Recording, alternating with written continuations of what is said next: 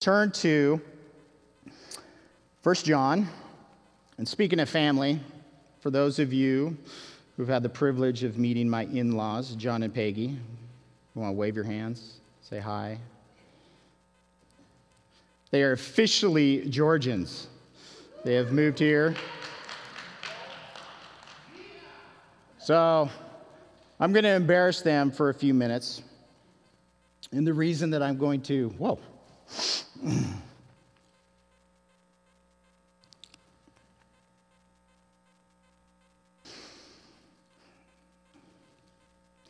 reason I'm going to talk about them a little bit is because in our text this morning, it talks about the love that Jesus has manifested for us, which is to be the love that we are to manifest for other people. My daughter is now 20, my boys are 17. At Trinity's age, she is at the age where I started dating their daughter. And I was a wanderer, I was a sinner, I was dead in my sins. As I sit in the conversations that Julie and I have behind closed doors in regards to who our children choose to date. I can only imagine the conversation that John and Peggy had about me. I asked their daughter to marry me after knowing her for three days. She's now been my wife for 21 years. Now, mom and dad, if your daughter or your son comes to you and with that kind of news, what is your response going to be? Over my dead body. As John and Peggy sat in their wish list for the spouse for their daughter, I guarantee I failed to meet many of those check marks. The most important one, I wasn't saved. I had no relationship with Jesus Christ. As they loved their daughter and made the choice to love me, regardless of how uncomfortable and sacrificial that love was, they still made that choice. I was going to church with them, and I remember having a specific conversation in their home. I'm pretty sure it was after church on a Sunday, and I made the comment that I didn't believe that the entire Bible was true. And John didn't get in my face, he didn't condemn me, he just made the simple statement, Well, I do. And again, they were encouraging to me. And rather than cutting me off, they're trying to walk alongside of their daughter, and to make sure that their daughter has a godly husband, they send me to a. Uh, is it Family Life? I'm drawing a blank. Family, it was a Family Life marriage conference in Snowbird, Utah. And I've mentioned this multiple times. That's where I first heard the gospel and gave my life to the Lord. I've watched how they've walked alongside of me, how they've loved me sacrificially, watched the, how they've walked alongside of my kids as, as they helped us as we're young parents and how they open their home to us, how they open their, their hearts to us. I watched them leave Utah to go back to Texas to take care of their aging parents sacrificially. They had siblings in Texas. They didn't have to do that action, but they made the, the sacrificial choice to love and honor their parents and to take care of them as they aged and as each one of them slipped into eternity. I've watched that from afar, I've watched that up close. Who I am today has their fingerprints. And they've never told me to be like them. They've always encouraged me to have a relationship with Jesus. Lots of conversations, it's been an absolute blessing. I've uh, been, we moved to Utah. You guys moved there in 90? We moved there in 88. They moved there in 90. I was seventh grade. I think Julie was in sixth grade when they moved there. It's a very strange culture. You know, as far as I know, Julie is the first born again Christian I have ever met, and I was 21 when I met her. Um, sitting in our congregation there at the Calvary in Salt Lake to have my mom and dad, to have my wife's parents, to have my sister, to have Julie's brother and his wife and kids, to have your entire family saved in that community was rare. I can't think of another family in our congregation, which was very large, where that was the circumstance. And then the fast forward in time where we leave to follow God's call, and this is where the Lord lands us. My parents, through their own call and direction, the Lord landed them here a couple years later, which I've always praised God for. And I know that you do too, those of you who have a relationship with my parents, just how wonderful they really are. Now I get that blessing again of having my in laws here. So, this is a long example to set up where we're going to be in 1 John this morning in regards to his sacrificial love and the kind of love that he calls us to have for other people, specifically our brothers and sisters in the Lord, but I just, I, I have that long winded you know, explanation for them. And I'm just thankful that they made the choice to walk alongside of me, who was an enemy. I was an enemy of Christ. I was an enemy of theirs. I was an enemy of their daughters. Even though I was in love, I was also in lust. And they made the choice to sacrificially love me in obedience to God so that I could be introduced to Jesus, not so that they could get some kind of religious notch on their belt. And as we sit in John's personality, this is who John is. He's the last apostle that's alive. I'm sure that that generation who saw Jesus in the flesh is fading into eternity. And John's primary concern is he's, he's pretty much a refugee out of Israel after the Romans had destroyed Jerusalem. We don't have specifics on, on John's migration out of Israel, but we have there that testimony the book of Acts, even that when persecution was coming in Jerusalem, that he was, as the apostles remained there in Jerusalem.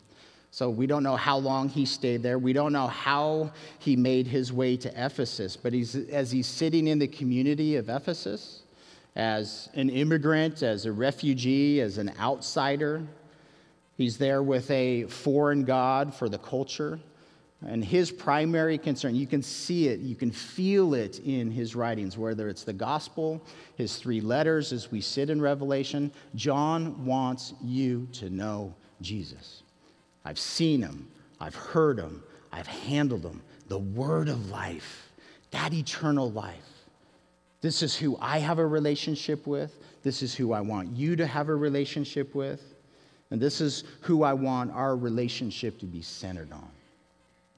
But as John is conveying this information, multiple times he is turned to. Uh, last week I gave us this uh, the idea of a gauge, where we have a lot of tests in this letter where we can gauge where we are in our relationship with the Lord. And ultimately, John wants our joy to be full. And he continues to bring up sin, that sin is something that, that hinders that relationship with God, and it's something that hinders our relationship with other people. This morning, I want to bring up a different idea and a different way to look at it. And I want you to think about a mixing bowl for you who bake. Now, I don't bake. Anytime I've stepped into the kitchen and Julie is baking and I want to be a punk and kind of mess around in there, um, I need to follow her instructions because there's, there's a very specific recipe, and if you mess up the recipe, your end product is going to be messed up. So, the imagery that I kind of want us to sit in this morning is just come alongside of Jesus in the kitchen, and this is where you have to stand outside of yourself a little bit and we're sitting in this, this mixing bowl, and the, what is being mixed is you. In this, the whole idea in our relationship with Jesus is that we, as we come to Him in faith and belief, that He removes out of that mix sin. He removes out of that mix darkness. John told us that God is light. So that, that imagery, God steps in as light. And I love the imagery of light because wherever you turn on a light, darkness flees. Darkness never overcomes light. So, this mixing bowl of our life is flooded with his life. And then the therefore statement is to walk in truth and not in lies. Lies are dark, there's something devious, there's something hidden. It's something that separates you from the Lord. It's something that separates you from other human beings. So, as we walk, our behaviors, those things that we do, are to be flooded with His light. So, abiding in truth. Not only did John tell us he's writing these things so that our joy would be full, but he's writing these things so that we would not sin. But if we do sin, which we all do, that we have Jesus as an advocate, as a helper. He is our priest. He is the sacrifice. It's his blood that has cleansed us from all of our sins. We have a constant relationship with Him to abide in that light and to remain in that light. That when we make mistakes, we come to Him in agreement. I messed up. I'm confessing these things. And we're told that He is faithful and just to cleanse us from all unrighteousness. So, as we've traveled through this, he, he warns us in that mixing bowl that we're not to love God and love the world at the same time. You can't mix those things together the product of that is going to end up being dark. So we have this exhortation from him don't love the world. And give some definitions on that, but ultimately, all that is of the world, it's not of God. All that is of the world, it is fading, it is passing away. God is the one who remains. And he, and he threads through in this mixing bowl these ideas of obedience, of truth, of light, of love, of abiding and remaining. These are all ingredients that they're not, they're, they're not to be separate from one another in our lives, but these are things that he is adding to our life. And as he is walking alongside this imagery of if Jesus is like the master baker and we're there helping him as a kid, what is he telling? He's providing us the ingredients. He's telling us what to put in at what time. So again, as we as we walk with Jesus, he's telling us to add obedience to our life. He's telling us to add love to our life. He's telling us to remain in him, to remain in the light. All this different imagery is what's flowing through. So as we start this morning, we're going to back up a little bit where we ended last week in verse 28 of chapter 2 of 1 John. It says, Now, little children, abide in him, remain in him that when he appears, we may have confidence, boldness, and not be ashamed before him at his coming. If you know, and this is the word that we want to pick up, if you know that he is righteous, you know that everyone who practices righteousness is born of him. Sat in this briefly last week. Again, just this definition righteousness, it's he is the one who is righteous in his mind, in his heart, in his words, in his actions. He is right in all things. Everyone who practices righteousness is born of him. So, this word practices. We're really studying our way through the book of Acts. And in the book of Acts, I've used this idea of workmanship. So, uh, Acts gets its name from that same word, but it's called the Acts of the Apostles, that we're watching the actions of the apostles in uh, this letter that Luke is writing to Theophilus. But for me, this, this title is we're not watching the actions of men, we're watching God act in men's lives. And the same letter that Paul wrote to this, this, this same community, this community of Ephesians, is the same community that John is writing to. But in that letter to Ephesians, Paul says, We are his workmanship. We've been created for good works. He's prepared all of these beforehand. All we are to do is walk in them. But this word here, practices, is that exact same word. We are his workmanship. He created us. He created us to bear his image. He has caused us to be born of him, to be fathered by him, to be born from above through faith in Jesus Christ. And this is where he starts saying, Behold, look at the manner, the kind of love that God has lavished on us that we should be called the children of God. But there's this idea of he who does, he who makes, he who practices, he who commits righteousness. All of these words we're going to see and, and how the translators translated these words. But ultimately, we're watching God's workmanship as He's creating us in this mixing bowl. He is in charge, He is the source of all the ingredients. He is the source of the timing that all of those ingredients get placed into our lives. Yet, He is looking at us like a child saying, Now I want you to add the flour.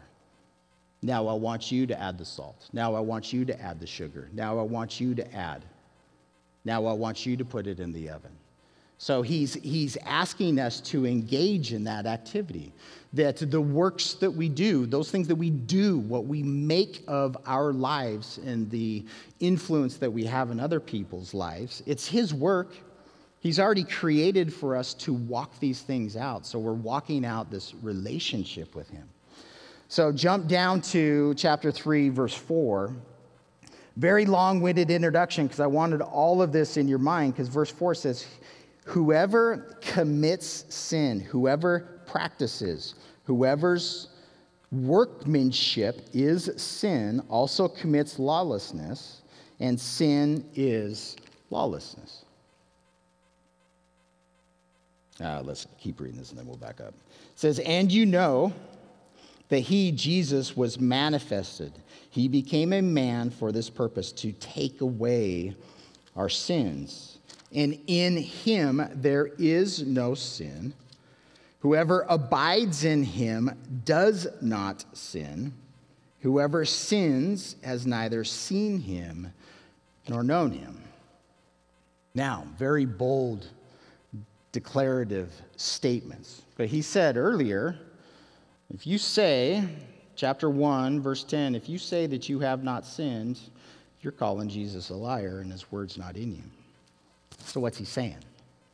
Again, everything revolves around this word for practice, for commit, for doing, making, the workmanship of your life.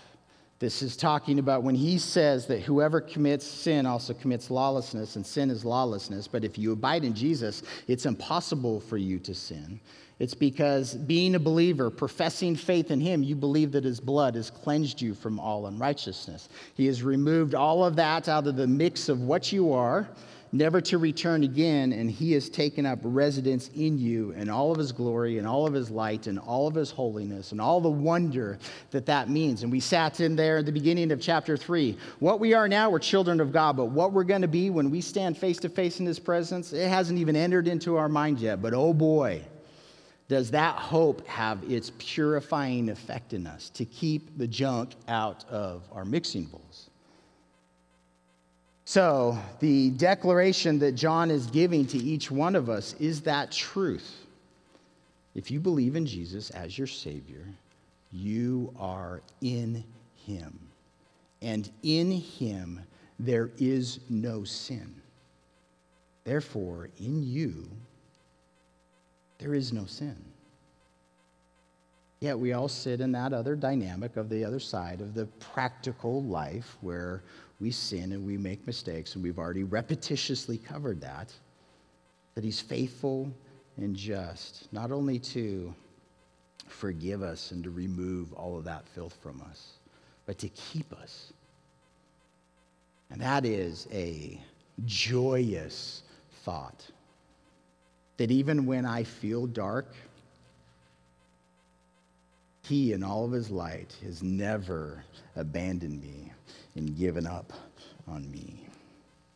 So whoever is whoever sins, who's ever whoever um, this is the work of your life. And again, I can sit in my old man and recognize that workmanship. And I sit in the new creation of who he's made me and making me to be. I've seen him. I know him. I abide in him. I am no longer defined by my sin or the others, anybody else's sin. I'm no longer controlled by it. I am free. Little children, verse 7 let no one deceive you. He who practices righteousness is righteous just as he is righteous. He who sins, he who practices sin, is of the devil. For the devil has sinned from the beginning. Again, this is all, again, remember, John is pointing you to Jesus to have a relationship with. This is the purpose that the Son of God, that Jesus himself was manifested and revealed, that he might destroy the works of the devil in your life. He came to untie sin's bonds in your mind, in your soul. I had a call yesterday from a friend in Salt Lake who uh, struggled with pornography for years, picked it up, put it down, fought with it. And he called to give us the testimony of the freedom that God gave to him last September. He said that he wanted to wait because there's been so many times where he started and stopped in his life and continually sought freedom for, for, from God for this, but never had, a, never had a hatred for it. But there was something that transformed in his life in a moment where he was loosed. That sin was untied from his mind and his heart.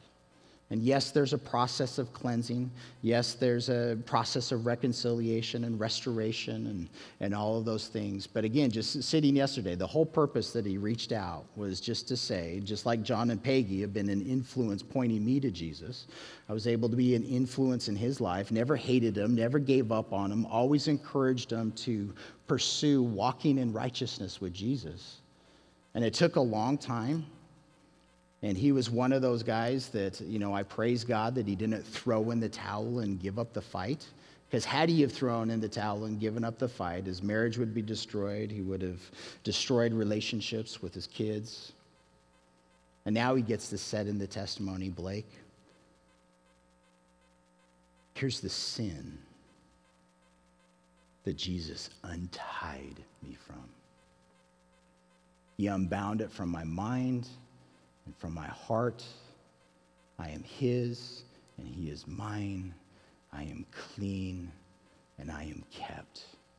An awesome testimony. Because those sins in this world, it's of the devil, this opposer, this adversary. The purpose that Jesus came to destroy, untie, to loose the works of the devil in our life. Who is that, whoever has been born of God, recreated, new, new mind, new heart, does not sin. Why? Jesus' seed remains in him, in you, in me. His DNA implanted and imparted to us. We cannot sin because we have been born of God. What an awesome declaration. In this, the children of God and the children of the devil are manifest.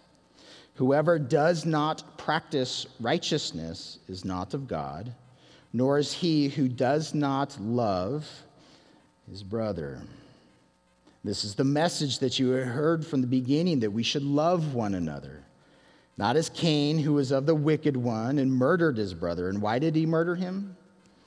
Because his works were evil and his brother's righteous. Do not marvel, my brethren, if the world hates you. We know that we have passed from death to life because we love the brethren. He who does not love his brother abides in death. Whoever hates his brother is a murderer and you know that no murderer has eternal life, defined earlier as Jesus himself abiding in him. Again, this is, this is one of those tests. This is one of those gauges that we can look at, one of those metrics. This is one of those ideas as we sit in this mixing bowl. Hatred for our brothers and sisters in Christ is something that does not belong in us, and it's something that Jesus removes from us hatred, jealousy, anger, all of those emotions that Cain abided in, which you can go to Genesis 4 and look at, these were things that were in his bowl. The mix of his mind, the mix in his heart, and that led, those thoughts led to the slaughter of his brother. That heart, that man Cain, is not to be in us, rather, love. In verse 16, by this we know love, because he laid down his life for us. And we also ought to lay our lives down for the brethren. Now, I want to disconnect something in our, in our thoughts really quick. So, when Jesus lays down his life for us on the cross, that is not something that we can do. He is the one who laid down his life, and it's through his blood that human beings are saved. So, as we are called to lay down our lives for others, even if that ultimately results in your physical death, your sacrifice and your death does not bring about the salvation of any human being. So, we are not being called to that sacrifice that he sacrificed on the cross as though we have something to do with one another's salvation. That's why John is, all of the weight is upon, I want you to know the one that I know. I want you to abide in the one that I abide in. This is the exhortation. Yet, as we sit in this, let's read through here and we can back up. By this we know love, because Jesus laid down his life for us. And remember, life. I brought up before that he is the word of life. He is the eternal life. That's the Greek word zoe, very, very specifically. He is the source of all that is life when we are told uh, uh, that the pride of life is one of those desires that's, uh, you know, the product of the flesh, the product of the world. The word life there is bio- bios. It's where we get biography from. It's discussing our manner of life, our lifestyle, our way of life. Here, when it says that he laid down his life for us, it's not that he laid down his eternal source of life because he was never separated from that life. The death that he died was the, in his his psyche is the word, his soul, as he sacrificed himself on this cross. He laid down his life, but not on, just on that day on the cross. We're told that he emptied himself to become man in the first place. And we can go sit in the Gospels and you can watch Jesus in circumstance after circumstance because he loves the human beings that he's engaging with. Lay himself down sacrificially for the benefit of another. Whoever has, and there's a direct correlation here, whoever has this world's goods and sees his brother in need, brother being defined as a sibling in God, and I would also extend that even to as just a sibling in humanity, because we are called to love those who are on the outside also. You see your brother in need and you close, literally, you shut up your bowels, you close up your heart from Him, how does the love of God abide in you? This is where I'm sitting in uh, just uh, that testimony of how my in laws walked alongside of me. They didn't shut up their heart from me, but they poured out the love of God that abided in them for somebody who was outside of the life of Christ, but was still an object of his love, because God so loved the world that he gave his only begotten Son. My little children, let us not love in word or in tongue, so not just giving lip service, but in deed, in work, and in truth. Just because you do something that's good for somebody else doesn't necessarily mean it's true. Just because we speak something doesn't necessarily mean that the actions of our life are an agreement. And this is where he's talking about that practice, those things that we're doing, those things that we're committing. Not just in agreement, but in actual action, in deed and in truth in our lives. Verse 19, and by this, you know, these tests, by this we know that we are of the truth and shall assure our hearts before him, persuade our hearts before him. If our hearts condemn us, literally, if our heart, if you have personal knowledge against yourself, which we can all stand in the mirror, And our hearts and our minds can offer condemnation, knowledge against. God is greater than our hearts. He knows all things. He knows your thoughts. He knows your words. He knows your actions. He knows your beginning. He knows your end.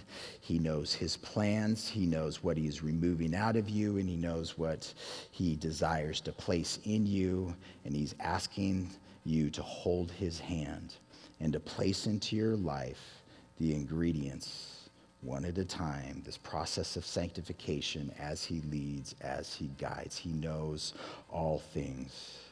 And when we stand in this position, object of love, beloved, if our heart does not condemn us, you're free because you know who he is. You know that he's removed your sin. You know that it's because of his sacrifice, his blood. You know that you're in that position of repentance and confession. You know that you're abiding and loving and obeying. All these different ingredients. If your heart does not condemn you, you have great confidence towards God. It's literally you have outspokenness towards God. I brought up last week too, there's that tendency where we all want to hide um, when you're off in your relationship with God or with another human being, silence is often the result. You don't want to talk to them, you don't want to talk about it, just we're all in agreement that that was wrong, let's just move on. God is always inviting us into a conversation.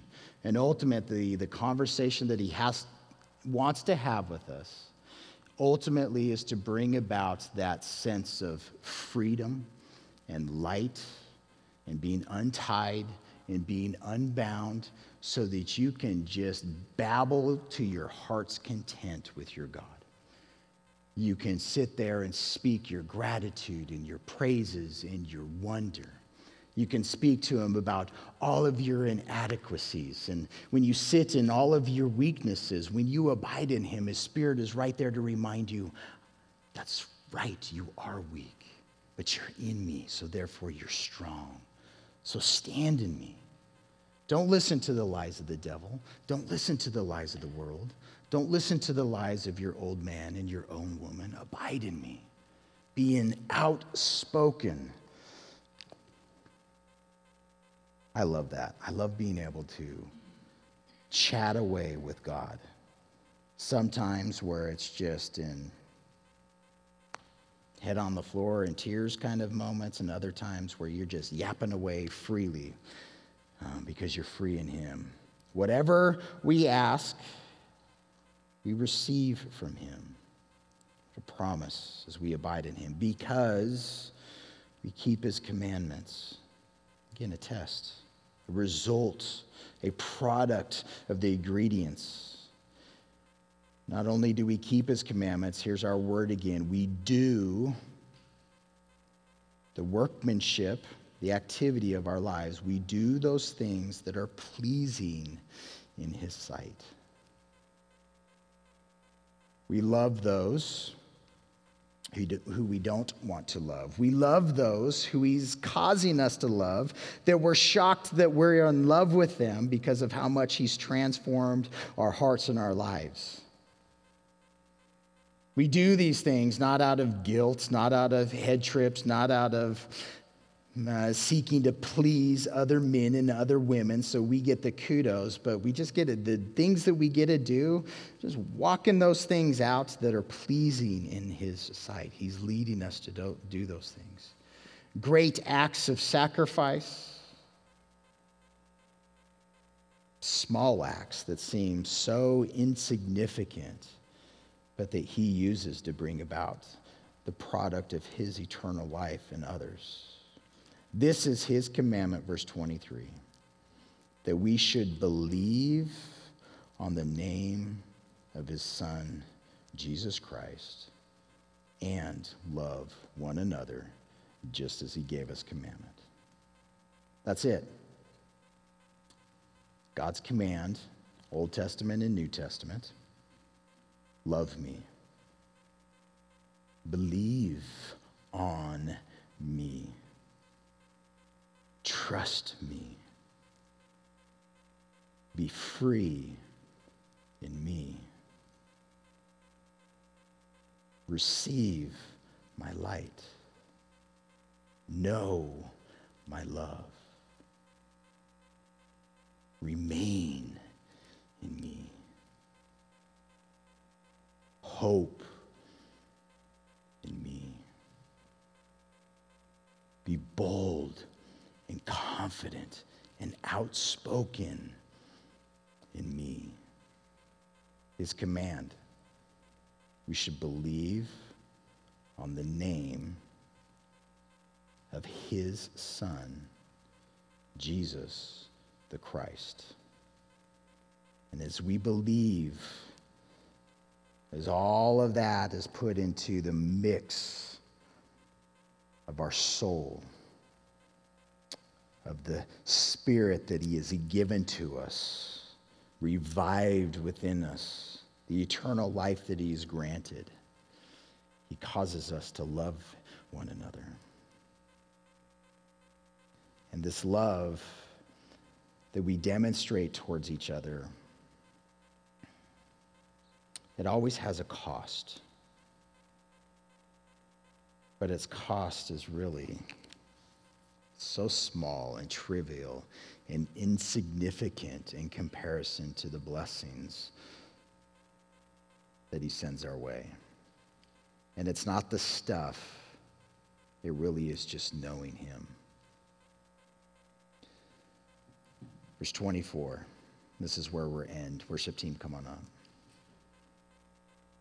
He who keeps, you hold on to, you guard, you cherish his commandments abides in him. You remain in him, and he in him, and Jesus in you. By this we know that he abides in us. By the Spirit whom he has given us. And that's where we're going to pick up next week. Father, we want to give you great thanks and adoration.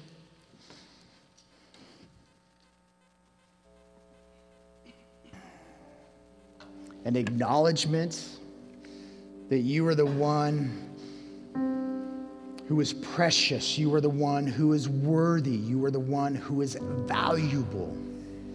Again, as we sit in the context of our lives in this creation and we see everything, you are worth more.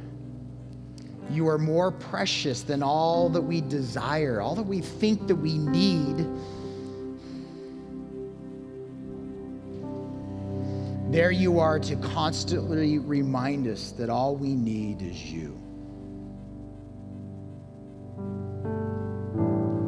Your life your light, your love, your submission, your obedience, your words, your victory, your cleansing, your purity, your holiness, your kindness, your compassion, your sacrifice, your provisions, your glory, your beauty your majesty. All that I desire, I find the truth in you, the source in you. I'm thankful, Lord, for those that you used in my life, John and Peggy included, and many others,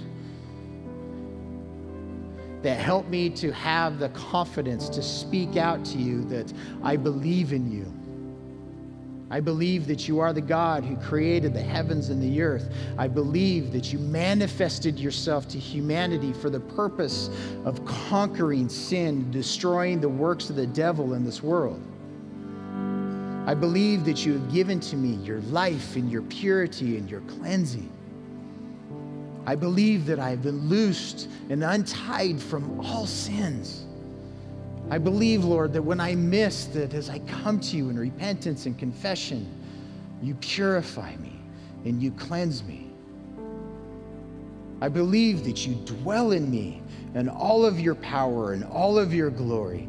Father, Son, and spirit that you are here helping me and teaching me and leading me. I believe that you have freed me from all works, Lord. There's nothing that I can do. There's nothing that I can make. There's nothing that I can add to you.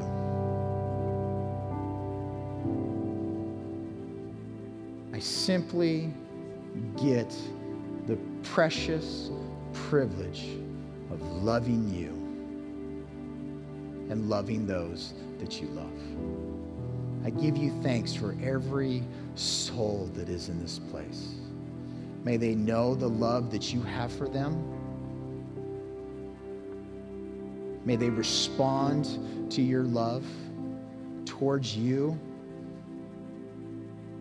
And as you well up within them, Lord, your love, I'm asking that you would overwhelm them with your love, that your love would just come flowing out of each of us and sacrificial acts of love for one another that are in this room, that are in this place, that you cause us to have relationships with and the stranger, Lord, even on the side of the road, that we would be that good Samaritan who stops and who loves and who acts. In Jesus' name, amen.